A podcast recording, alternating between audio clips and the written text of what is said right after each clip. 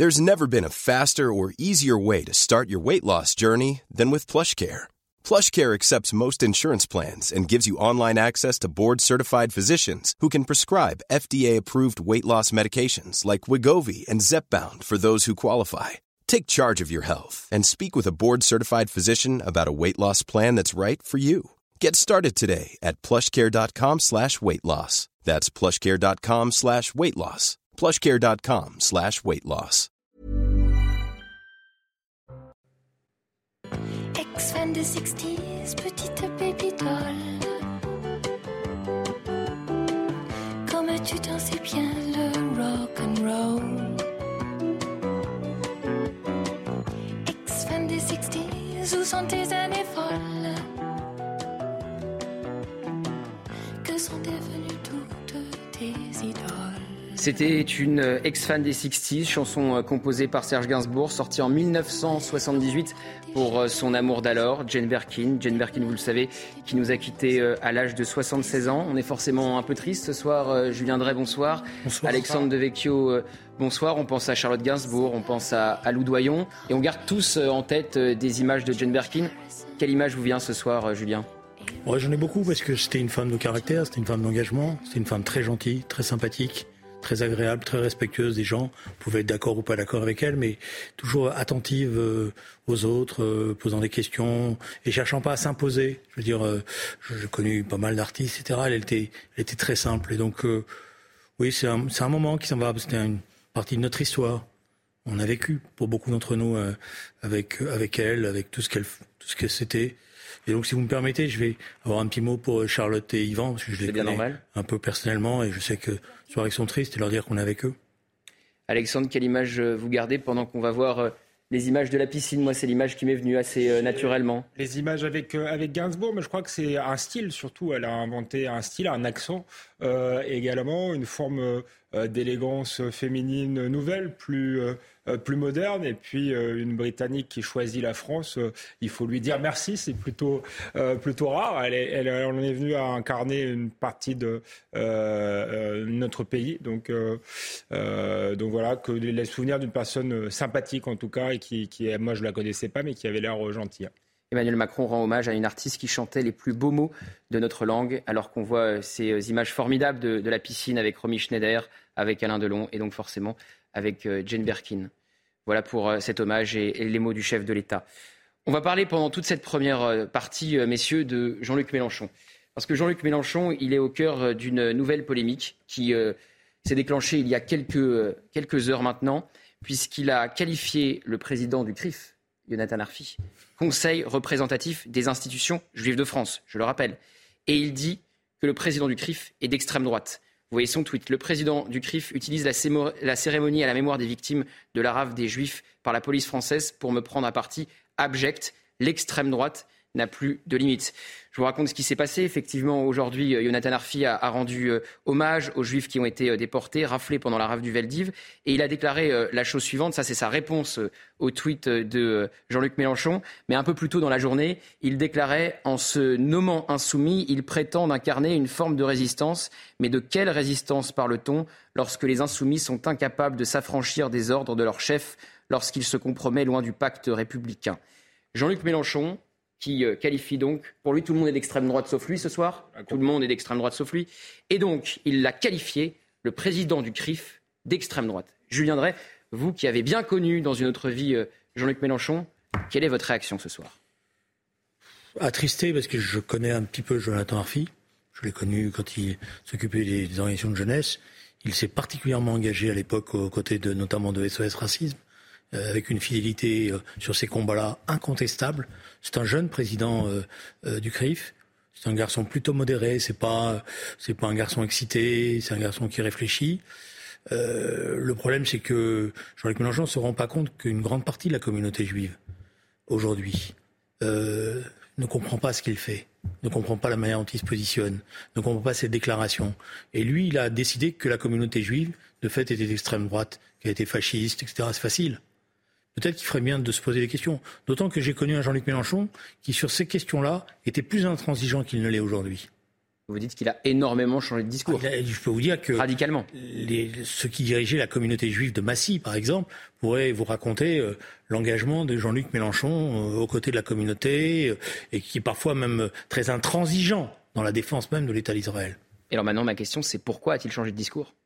C'est à lui qu'il faut lui poser la question. Parce que moi, je suis incapable de vous donner la réponse. Vous n'avez pas des idées ?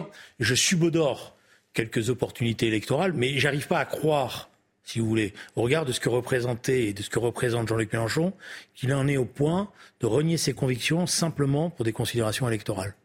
Alexandre Devecchio, est-ce que vous avez une explication ? Déjà, est-ce que vous êtes choqué ? J'imagine que oui, par les propos de Jean-Luc Mélenchon. Comment vous les analysez ? Et est-ce que vous avez une explication sur ce changement de discours à cent quatre-vingts degrés ?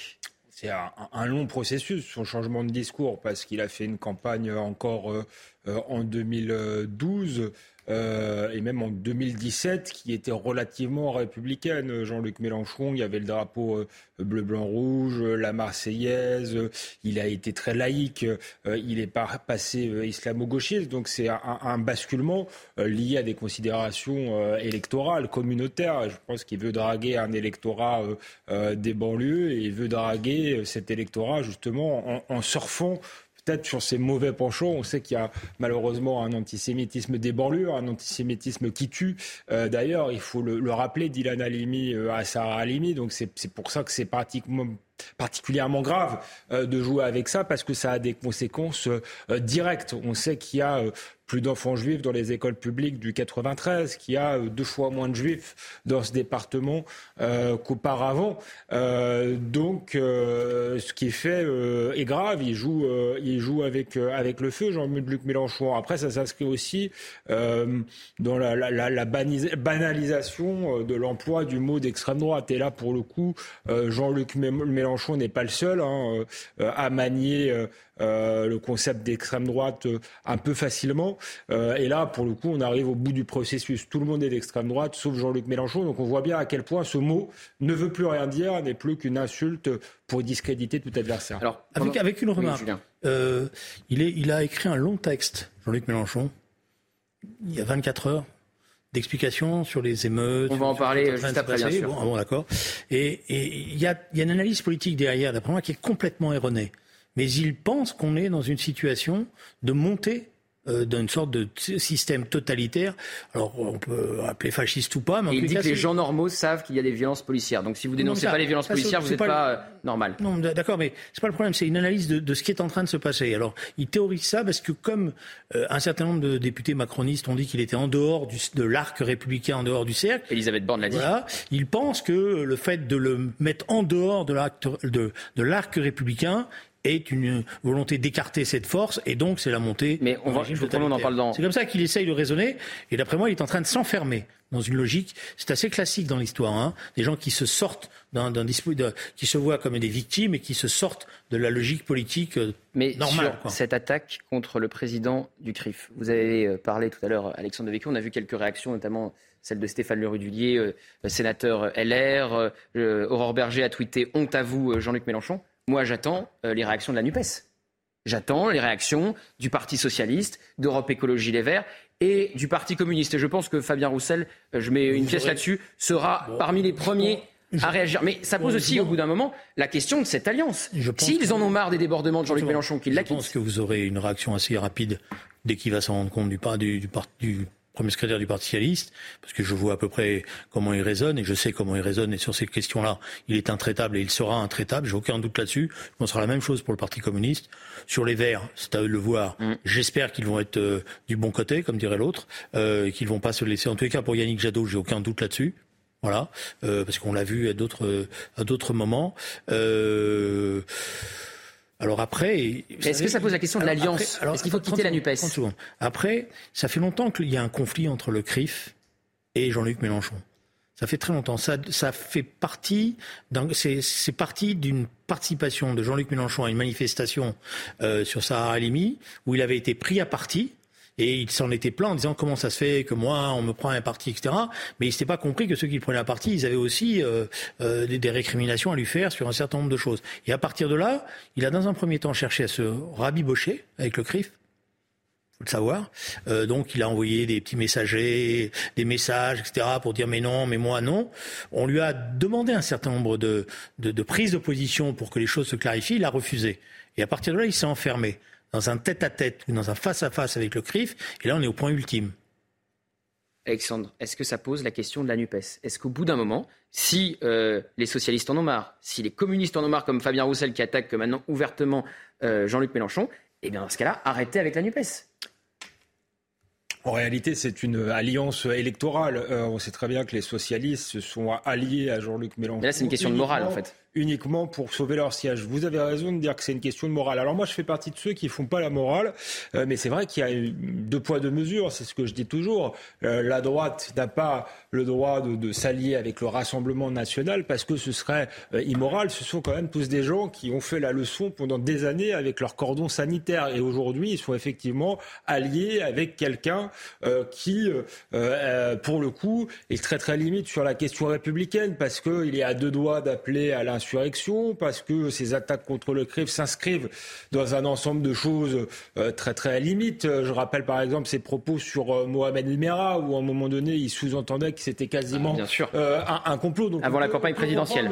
On peut comprendre que le C R I F soit un peu énervé euh, vu ses prises de position pour ces types euh, de, de, de, de sujets. Euh, de juste sujets pour nos téléspectateurs, je rappelle oui. ce qu'il avait dit. Je rappelle ce qu'il avait dit. Oui. Il avait dit juste avant la campagne présidentielle, comme à chaque campagne présidentielle, en gros il va y avoir un attentat. Un attentat. C'est ça qu'il avait dit. En, en disant, en sous-entendant que l'attentat donc contre de Mohamed Merah euh, était un attentat organisé voilà, par exactement. les services français euh, ou par le Mossad, je ne sais pas à qui il pensait, mais qui, que cet attentat était un complot. Enfin, c'était un, voilà, on, c'était pouvait, une, on pouvait le, le, le une pure le parole complotiste. Hein, voilà. euh, en tout cas, donc euh, effectivement, c'est cette rhétorique-là qui est encore plus dangereuse aujourd'hui parce qu'il y a un climat, il y a un contexte. Il y a eu l'hypercachère, il y a eu Ilan Halimi, il y a eu Sarah euh, euh, Halimi. Donc, euh, euh, c'est pas simplement des paroles en air. En, en l'air aujourd'hui, euh, l'antisémitisme des banlieues tue. Euh, il faut bien le dire.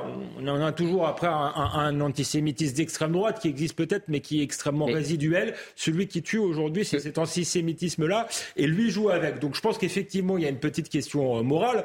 Euh, vous avez raison, et c'est d'autant plus flagrant de gens qui, je le, je le répète, ont passé leur vie à faire la morale euh, aux autres. Donc euh, ils sont disqualifiés. Et ils continuent. Et, hein. et, et, et ils sont disqualifiés, et donc qu'ils ne viennent pas expliquer, comme je l'entends d'ailleurs euh, euh, là, euh, euh, attaquer Bruno Retailleau ou attaquer telle ou telle personnalité de droite qui, parce qu'il partagerait les mêmes constats tout simplement que le, le R N, serait accusé de basculer en fait, euh, dans, dans, dans moi, l'extrême droite. On voit bien que ça ne tient plus de... Je, je relance juste... La, bout, je juste il faudra définir un jour ce qu'est l'extrême droite, parce qu'on voit bien... Là, on va, on va, franchement, on va y aller. On va y aller sur... Parce qu'il a aussi accusé Emmanuel Macron d'être d'extrême droite hier, Jean-Luc Mélenchon. D'abord, une petite correction, si Alexandre me permet, avec un désaccord.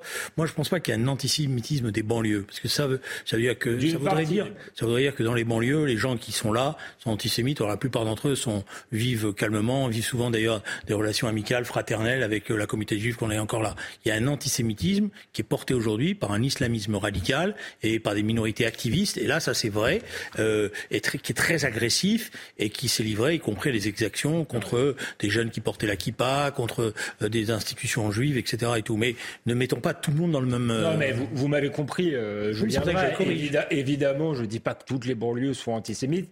Je pensais notamment au livre « Les territoires perdus de la République », parce qu'en réalité, ça fait longtemps...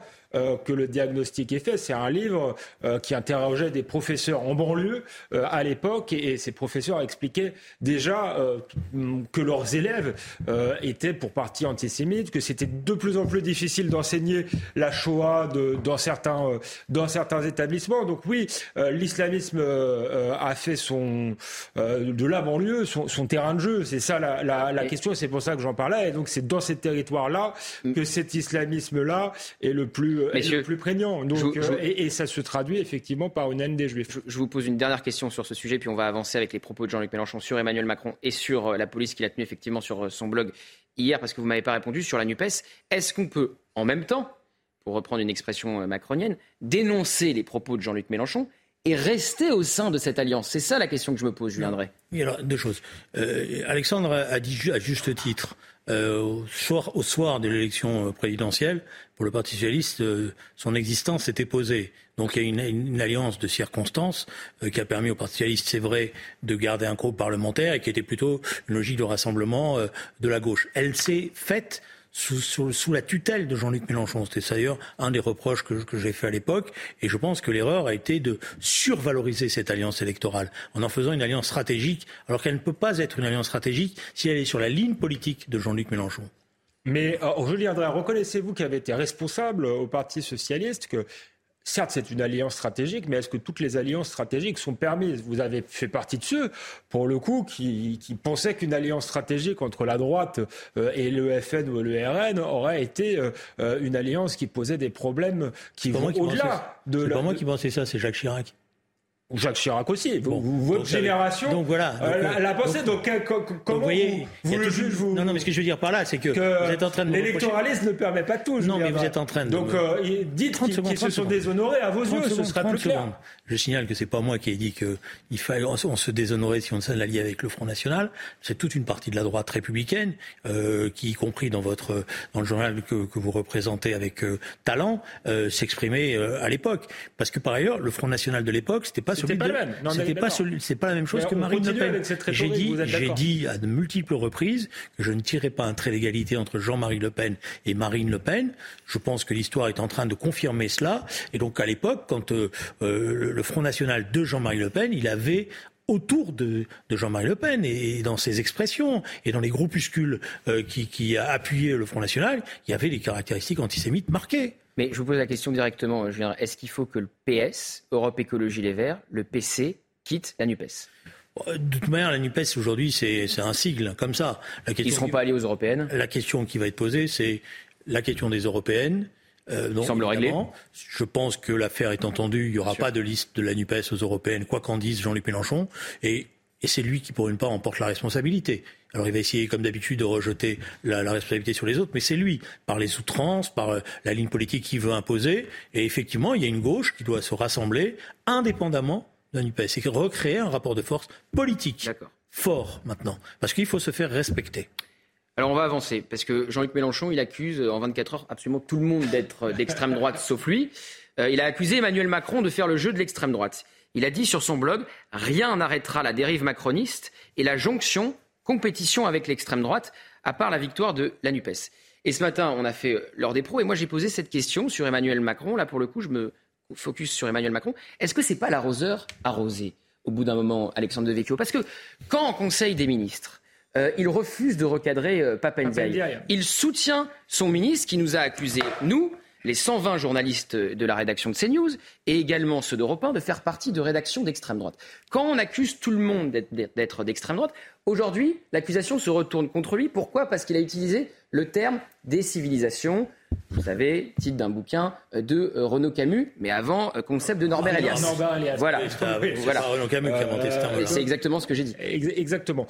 Euh, non, vous avez parfaitement raison. C'est pour ça que je disais que Jean-Luc Mélenchon n'était pas le seul. C'est l'arroseur arrosé. On arrive au bout d'un processus politique euh, où l'extrême droite a été un alibi pour ne surtout pas réfléchir et pour faire que certains t- débats, notamment sur l'immigration, sur l'islam, sur l'insécurité, euh, soient considérés comme tabou. En réalité, aujourd'hui, quand quelqu'un euh, parle d'extrême droite, c'est qu'il n'a plus grand-chose à dire politiquement. Et peut-être qu'Emmanuel Macron n'a plus grand-chose à dire politiquement. Papa Ndiaye, c'est certain en tout cas. De, plus de projet. Papa Ndiaye, ça paraît euh, certain. Et donc, euh, ils accusent leurs adversaires d'être d'extrême droite. Comme ça, c'est simple. Ça empêche euh, toute, euh, toute enfin, nous, on n'est pas, pas des adversaires euh, du chef de l'État. Hein. On est des euh, non, journalistes non, mais, en donnant, mais, mais, mais, en donnant pas... la parole à tout le monde et en, en faisant régner le pluralisme. Sûr, je ne pensais pas à, à, à CNews, mais on voit bien la, la tactique de Papa Ndiaye, qui était d'ailleurs une stratégie de diversion. En réalité, il est en grande difficulté euh, dans son ministère. Lui-même Ça, euh, a, a une idéologie qui parfois est problématique. Hein, il n'y a que quinze pour cent a des proche, Français qui veulent qu'il Il reste. A été proche des indigénistes qui ont des thèses racialistes quand même. Donc, euh,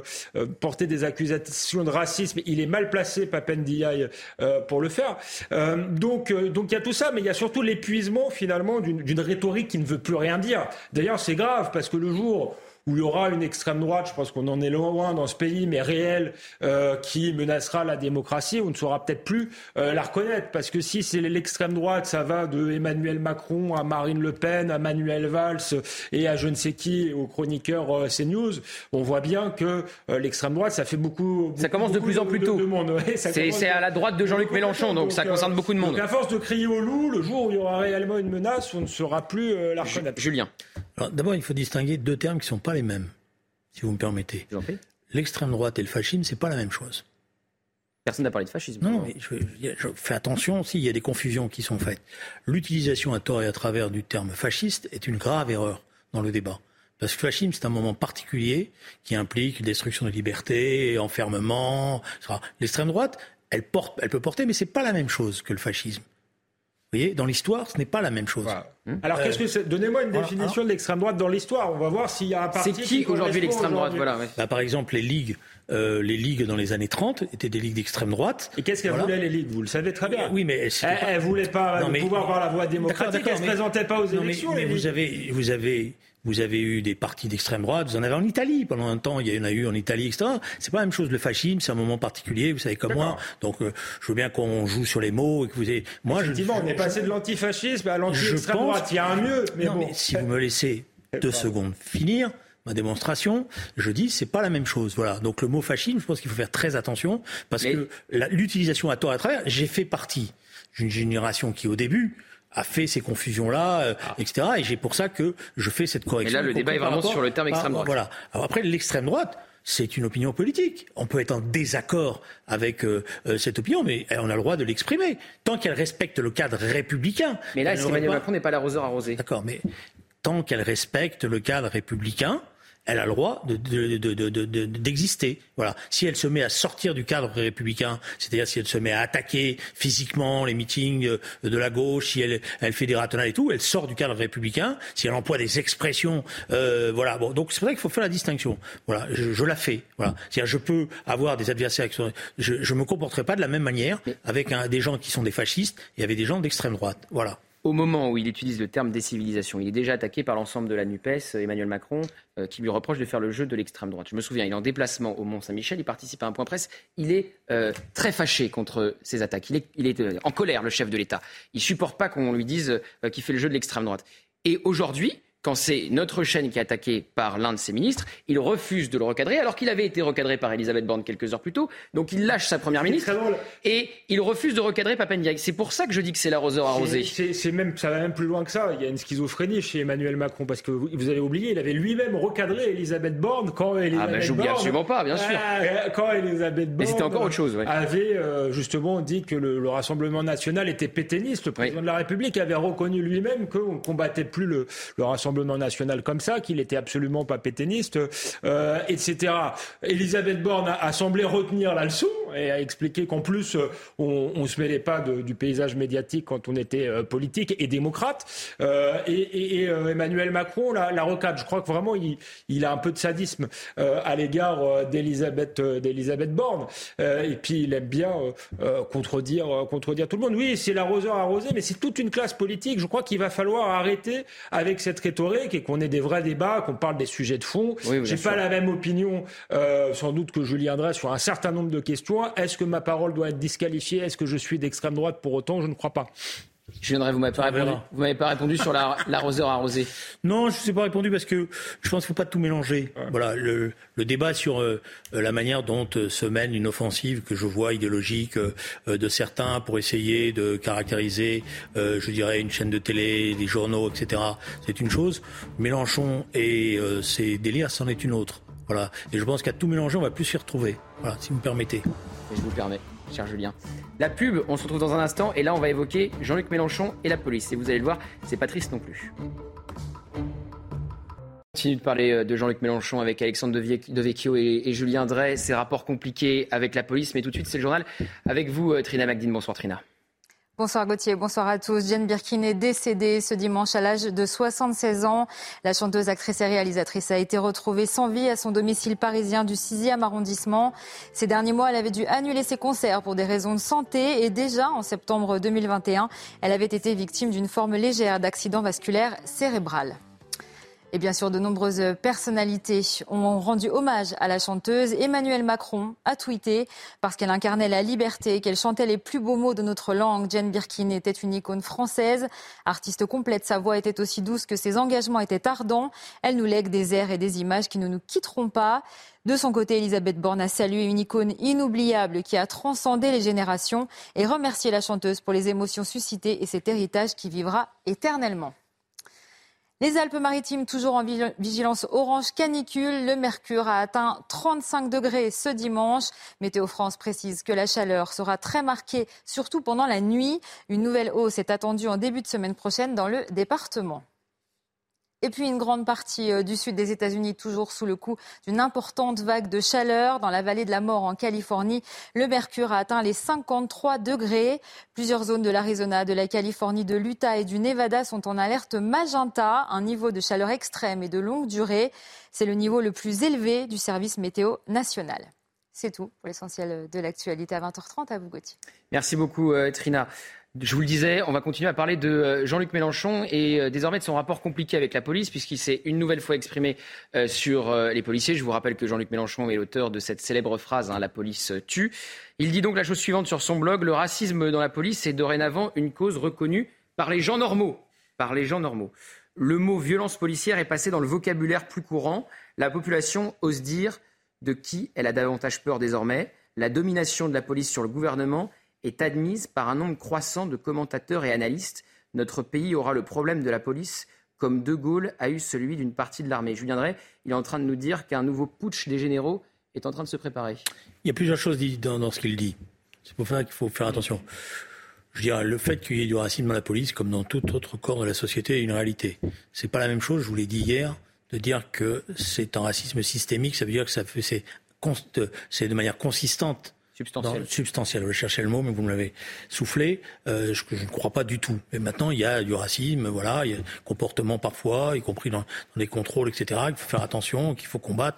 Voilà, premier aspect des choses. Des violences policières, il y en a eu. Voilà, euh, elles ont été constatées. Euh, ça fait pas de la. Des violences policières ou des violences de policiers euh, euh, Je veux bien que vous vouliez. Euh... Ah bah parce que c'est pas pareil. Bah si, des violences policières, non. C'est aussi des violences de police. Ça violences devient des violences policières. policières. Ça se Moi, je que c'est systémique. Que... Je, j'ai dit tout à l'heure, c'était pas systémique. Donc violence, violence policière, c'est pas le terme. Violence policière ne veut pas dire systémique. Ah bah si. Non, bah pour vous oui, mais pas pour moi. Donc on a chacun ses, son interprétation des choses. D'accord, bah voilà. On va. Hein ? Ok. Euh, ça, et grâce à ça, vous m'avez fait perdre le fil de mes pensées. Désolé, mais je suis obligé de le dire. Que non, vous expliquez qu'il y avait, peu, enfin, qu'il y avait voilà. plusieurs donc, choses. Donc ça, c'est une chose. Après, moi, je pense que dans le dans la Dans l'interprétation qui est en train de faire, de, en train de faire Jean-Luc Mélenchon, parce que c'est une faites attention, Jean-Luc Mélenchon, c'est, c'est des constructions. C'est pas simplement des slogans. Il y a une construction. Et le fait d'avoir utilisé ce, le terme de manière très dure, il sort de l'arc républicain, l'emmène à s'enfermer dans une forme de tête-à-tête avec ceux qui ont employé cette expression-là, ouais, et donc à théoriser qu'en fait, si lui on le sort de l'arc républicain, c'est donc une marche au fascisme ou en tous les cas un régime autoritaire. Et c'est en ce sens-là qu'il se trompe. Et qui, c'est ça qui est, qui est condamnable. Après, est-ce qu'il y a dans la police une tentation putschiste euh, euh, similaire à celle, à celle des généraux pendant la guerre d'Algérie ? J'espère qu'il a des informations, parce que pour l'instant, personne n'a ça. Voilà. Et je vais vous dire une chose que je pense profondément, mm-hmm. c'est que la police, au fond d'elle-même, elle est beaucoup plus républicaine que certains ne le croient. Alexandre Devecchio, et j'aimerais aussi que vous... réagissiez sur le terme violence policière. Est-ce que vous êtes d'accord avec euh, Julien Drey que non, bah, peut l'employer je... ou est-ce que ça sous-entend que c'est systémique ? Non, euh, je, je pense que dans la bouche de, de, de Julien Drey, ça ne le sous-entendait pas, mais c'est vrai que c'est un terme non, qui sûr. est employé. Euh, généralement, ceux qui l'emploient sous-entendent qu'il euh, y a un système de, de, de violence euh, policière, ce qui est effectivement euh, euh, pas le cas. Je pense que ça ressemble à du délire parano pour, pour, pour Jean-Luc Mélenchon. Euh, disons les choses comme elles sont. Je pense qu'il se trompe sur beaucoup de choses.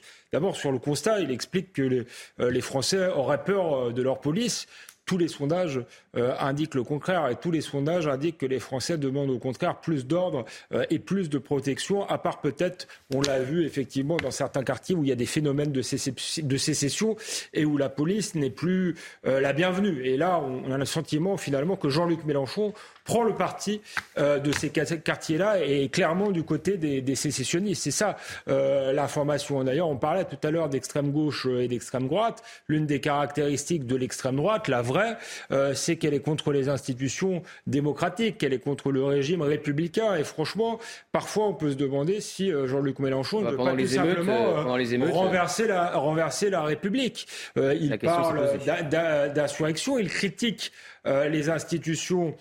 dans leur fondement, quand il critique la police, justement, il ne dit pas qu'il y a certaines dérives euh, à certains moments, ce qui peut être euh, ce qu'on peut entendre. Il, il, le critique de ma, il les critique de manière euh, systémique, euh, justement. Donc là, il y a quelqu'un qui, à mon avis, euh, est à l'extrême gauche euh, pour le coup, euh, dans le sens où euh, Jean-Luc Mélenchon, je crois, euh, veut faire tomber le, le régime. Je crois qu'il n'est pas seulement dans une stratégie électorale, j'ai dit tout à l'heure, il drague à certains électorats euh, des banlieues. Mais je crois qu'il revient à ses premières amours trotskistes et qui vit dans le fantasme que euh, le capitalisme va s'effondrer demain et que lui va prendre le pouvoir en s'appuyant sur des minorités radica- ouais, radicales c'est... et en s'appuyant sur le désordre qu'il souhaite de plus en plus souhaiter. Ouais, je, je... On change de sujet ou pas, Julien ? Deux secondes, parce que je reviens dessus. Ah bah. On peut lui prêter cette, cette tentation.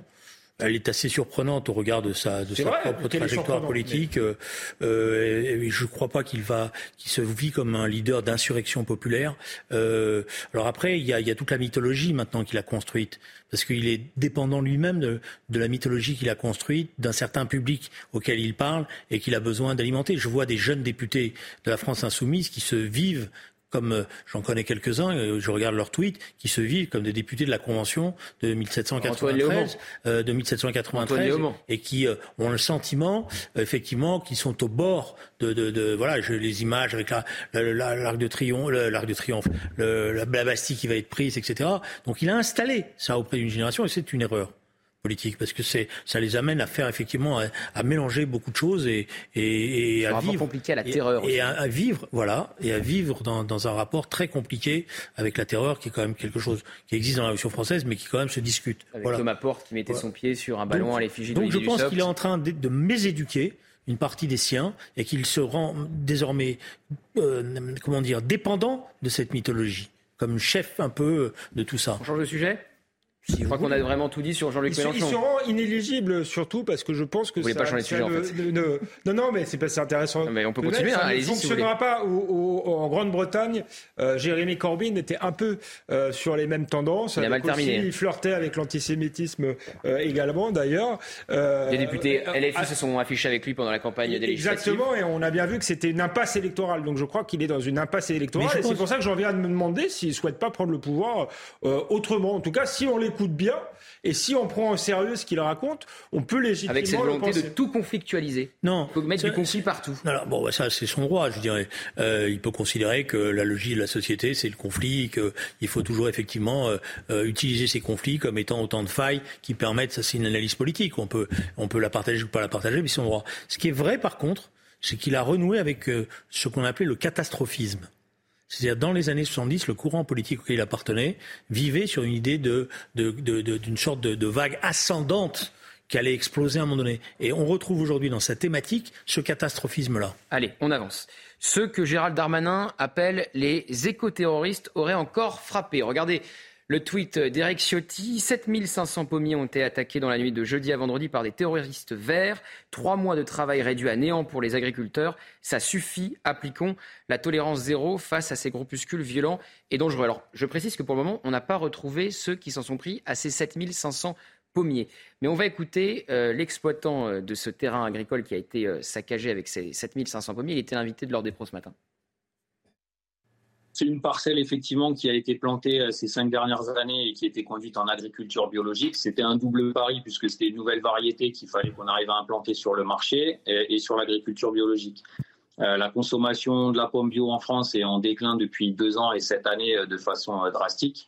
Euh, la variété qui était implantée sur cette parcelle, ben, on n'a jamais réussi à lui trouver un débouché commercial. Donc nous, ça faisait deux années de suite que c'était une variété qui finissait... Euh, à l'industrie et, et, et sur un circuit même conventionnel, même pas bio, ça devenait économiquement pas tenable. Donc effectivement, on a pris, le, on a pris la, la, la responsabilité de, de, de déconvertir cette parcelle et effectivement de venir surgreffer la, la variété qui était en place par une variété qui reste pourtant une variété dite résistante à la tavure, qui permet effectivement une conduite très raisonnée.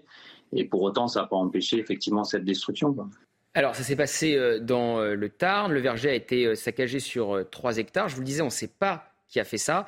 Mais pour le maire de Lavaur, là où ça s'est déroulé, Bernard Carayon, c'est très clair, ce sont des éco-terroristes. En réalité, c'est une opération commando qui a été montée il y a deux nuits.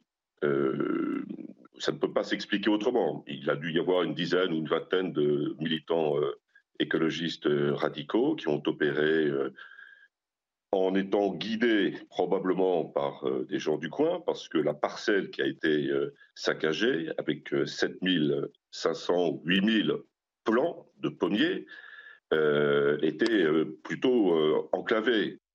Alexandre Devecchio, est-ce que vous parlez d'éco-terroristes ?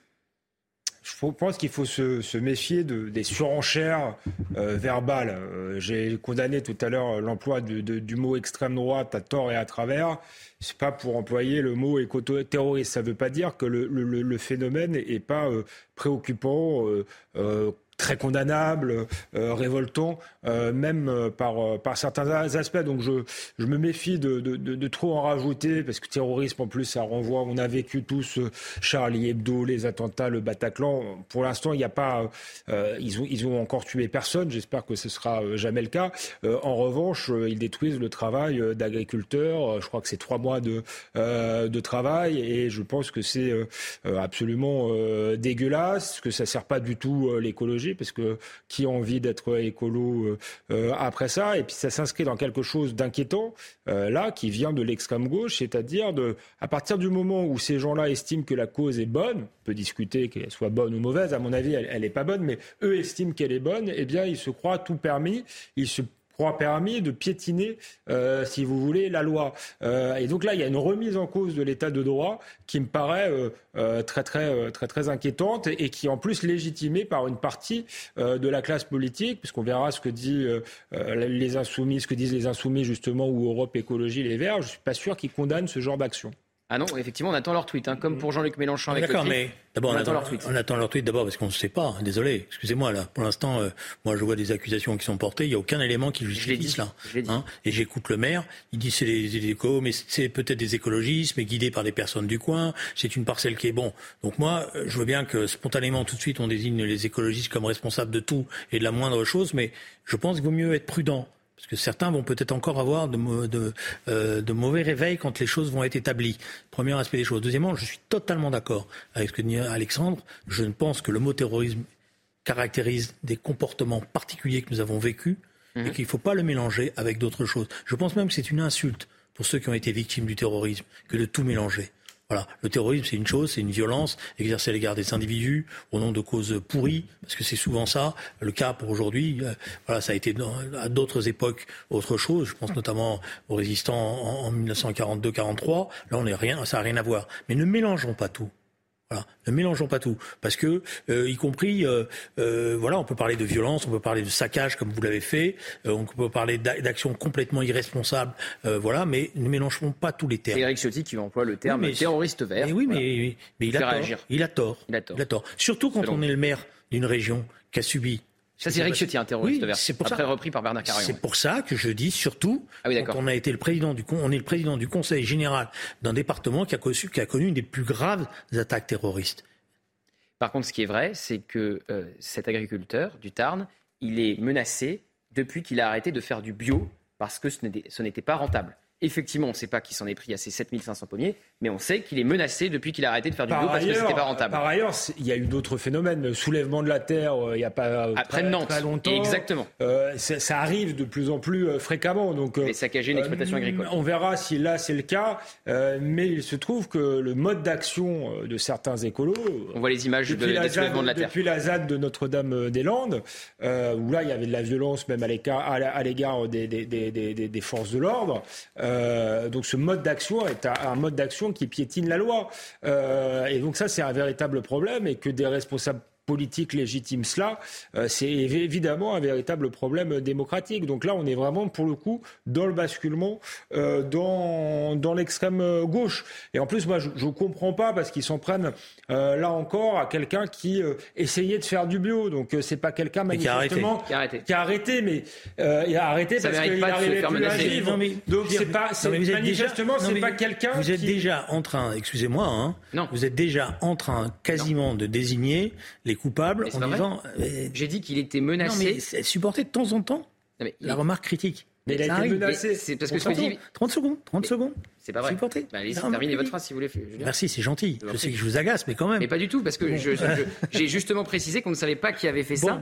Mais par contre, qu'il était donc, menacé, donc, et là on sait par qui, d'accord. depuis qu'il avait arrêté de faire du bio. D'accord, on sait par qui, on ne sait même pas, il reçoit si, des si, menaces. C'est parce qu'il y a eu des manifestations, et cetera. Bon, vous êtes très renseigné sur le dossier, tant ah, mieux. J'ai entendu le maire euh, voilà, moi, je de dis, la ville. Je dis attention, voilà, je pense qu'il vaut mieux, surtout quand on est journaliste, être bien euh, prudent sur les termes qu'on emploie. Vous voyez, c'est Merci pour coup, vos leçons, Julien, un... j'ai été prudent, je l'ai dit ouais. trois fois qu'on ne savait pas qui c'était. C'est les leçons de l'expérience. Oui. On verra, toujours, mais il faut toujours on ne sait pas qui c'est effectivement. Il faut toujours admettre. Mais encore une même fois, si, on sait qu'il a menacé depuis qu'il a arrêté de faire du bio. Même si il vient d'un vieux monsieur qui est âgé. Mais voilà. j'accepte tout, bon, Julien. Voilà. Mais non, non, mais Julien, attendez, vous savez très bien qu'il y a un certain nombre je, de groupes. Je dis simplement. Je parlais moi des zadistes, par exemple, il y a un certain nombre de groupes voilà, bon, qui, ont, qui ont ces pratiques-là.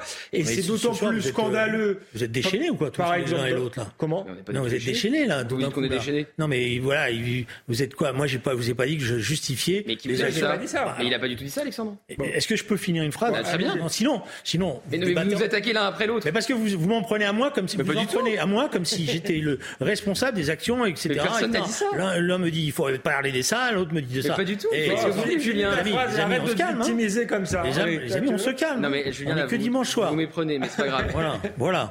C'est pas grave. Continuez, Julien. Voilà, donc, il reste une minute cinquante-cinq. Donc je vous dis simplement, attendons de voir. Maintenant, moi, je suis pas d'accord avec ces actions violentes. Je pense qu'elles elles ne, ne produisent rien du point de vue de, de, de la mobilisation dans le pays. Et au contraire, elles minorisent. Voilà, c'est clair ? On termine ? Bah, on est d'accord. On termine sur, Allez, un, on termine. sur un, point un point d'accord. Et surtout, on c'est peut, un on prétexte. On peut terminer sur Jean-Louis Debré, si vous pour voulez. Pour moi, c'est, on termine sur Jean-Louis Debré, mais surtout, bah, ils ne euh, servent pas l'écologie. C'est un prétexte pour être dans une forme de nihilisme, dans une forme d'anticapitalisme puéril. Allez, on est très très loin de la cause écologique, peu, qui est une cause importante. On va mettre un peu d'apaisement, messieurs, avec l'interview de Jean-Louis Debré. Il nous reste une minute vingt pour l'évoquer. Jean-Louis Debré, il dit qu'il faut retourner aux urnes. Dissolution ou référendum. Julien Drey, vous en pensez quoi ? Je pense que Jean-Louis Debré, c'est quelqu'un qui connaît la vie politique. Quelqu'un d'expérimenté, qui a été un président de l'Assemblée nationale et plutôt un bon président de l'Assemblée nationale. Et pourtant, j'étais un de ses opposants. Donc je pense qu'il il est en train d'expliquer ou en train d'exprimer un sentiment qui s'est installé, évidemment. On a, on a une élection présidentielle qui a été faussée. On a un président de la République qui, depuis un an, a du mal à donner du sens à son action. Euh, euh, avec ce fameux en même temps qui perturbe tout. On a eu énormément de conflits et personne ne sait maintenant où on va. Et donc la question du retour aux urnes peut se poser parce que va falloir savoir quelle est la réalité de cette majorité. Parce que pour l'instant, on ne sait plus quelle est la réalité de cette majorité, on commence à la deviner. Alexandre, vous avez trente secondes pour conclure cette émission. Non mais Jean-Louis Debré n'a pas tort, nous sommes dans une impasse démocratique en, en, en réalité. On voit bien qu'on a un gouvernement qui gouverne, mais qui gouverne sans euh, l'assentiment du peuple, ce qui est problématique. Moi je ne crois pas à une dissolution parce que je crois qu'on serait sans doute dans un scénario où on n'aurait aucun intérêt à dissoudre. Oui, il n'a pas d'intérêt, à... mais au-delà de son intérêt, moi je pense à l'intérêt du pays. C'est, c'est un peu dommage d'ailleurs que les hommes politiques ah oui, n'y pensent ouais. jamais. Euh, si ah oui, vous non, voulez, là... donc si on se place du côté de l'intérêt du pays, euh, il faut revenir au peuple d'une manière ou d'une autre. Je pense que la dissolution ne donnerait pas de majorité claire.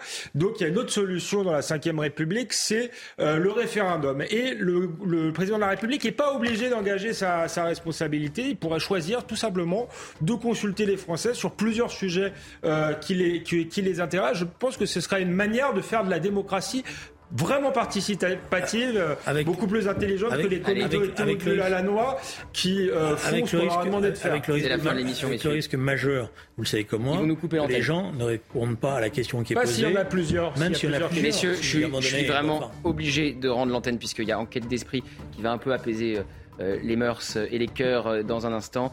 Euh, et après, ça sera Vincent Fernandez à vingt-deux heures. C'était un plaisir, Julien et Alexandre. Très belle soirée sur CNews. Merci. Bonsoir. Hey, it's Danny Pellegrino from Everything Iconic. Ready to upgrade your style game without blowing your budget? Check out Quince. They've got all the good stuff, shirts and polos, activewear, and fine leather goods, all at fifty to eighty percent less than other high-end brands. And the best part? They're all about safe, ethical, and responsible manufacturing. Get that luxury vibe without the luxury price tag. Hit up quince.com slash upgrade for free shipping and three sixty-five day returns on your next order. That's quince.com slash upgrade.